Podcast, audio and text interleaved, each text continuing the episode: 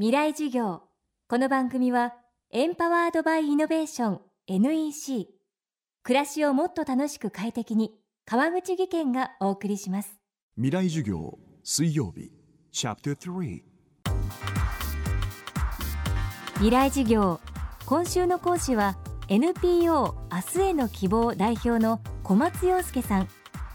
東日本大震災で大きな被害を受けた宮城県女川町の復興まちづくりに関わるキーパーソンの一人です。明日への希望が取り組むのは女川に U ターン I ターンした若者の企業サポートをはじめ多岐にわたります。例えばよそ者と町の人たちが新しいものを生み出す場作りもその一つです。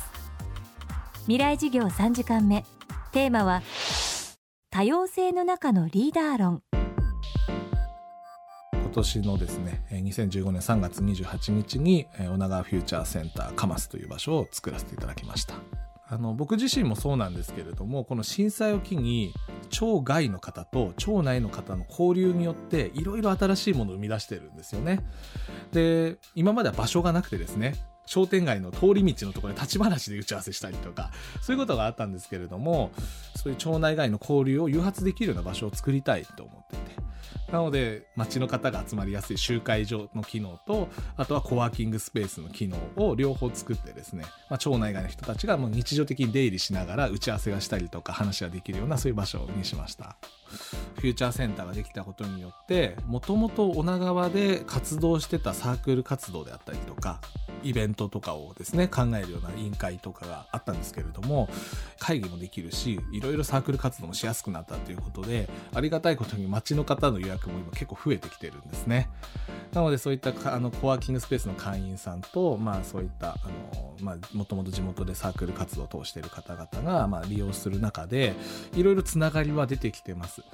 であの最近頻繁に多くなってきたのは東京の企業さんとあと女川の方が、まあ、一緒に何かできないかっていう会議がすごく増えてきたので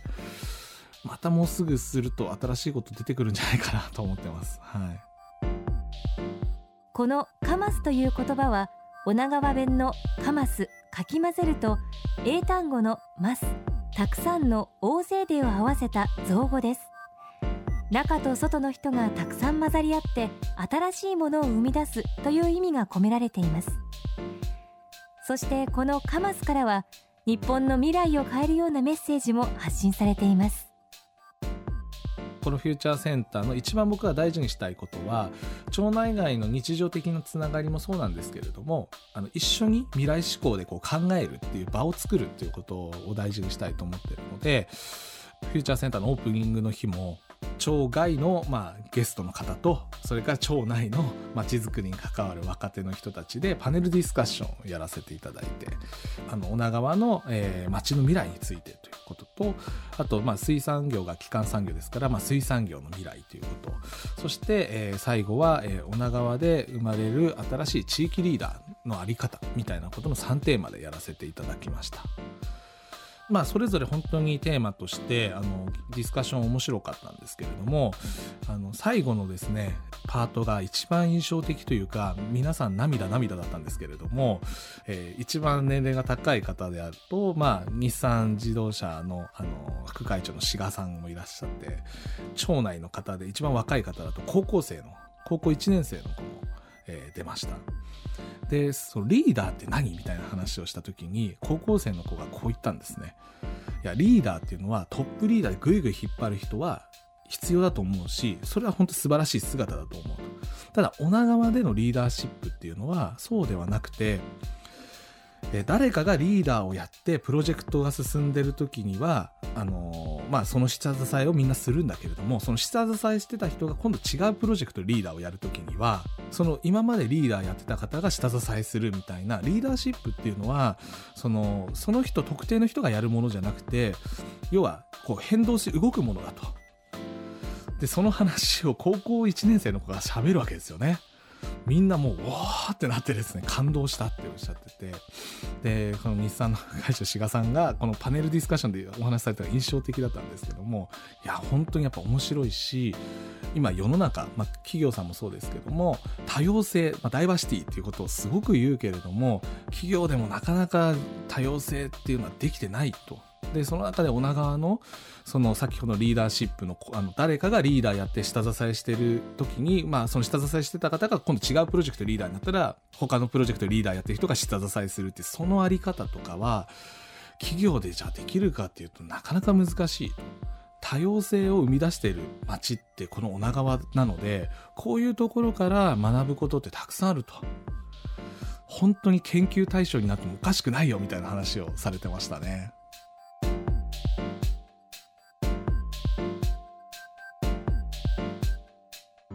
未来事業今日は多様性の中のリーダー論をテーマにお送りしました。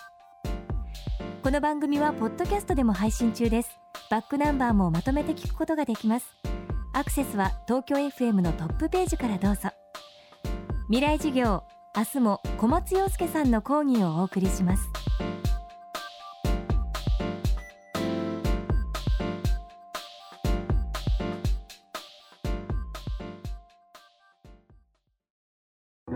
川口技研。階段での転落大きな怪我につながるので怖いですよね足元の見分けにくい階段でもコントラストでくっきり白いスベラーズが登場しました。皆様の暮らしをもっと楽しく快適に。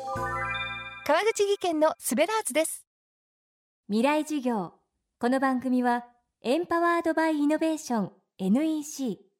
暮らしをもっと楽しく快適に川口義賢がお送りしました。未来事業。この番組はエンパワードバイイノベーション NEC 暮らしをもっと楽しく快適に川口義賢がお送りしました。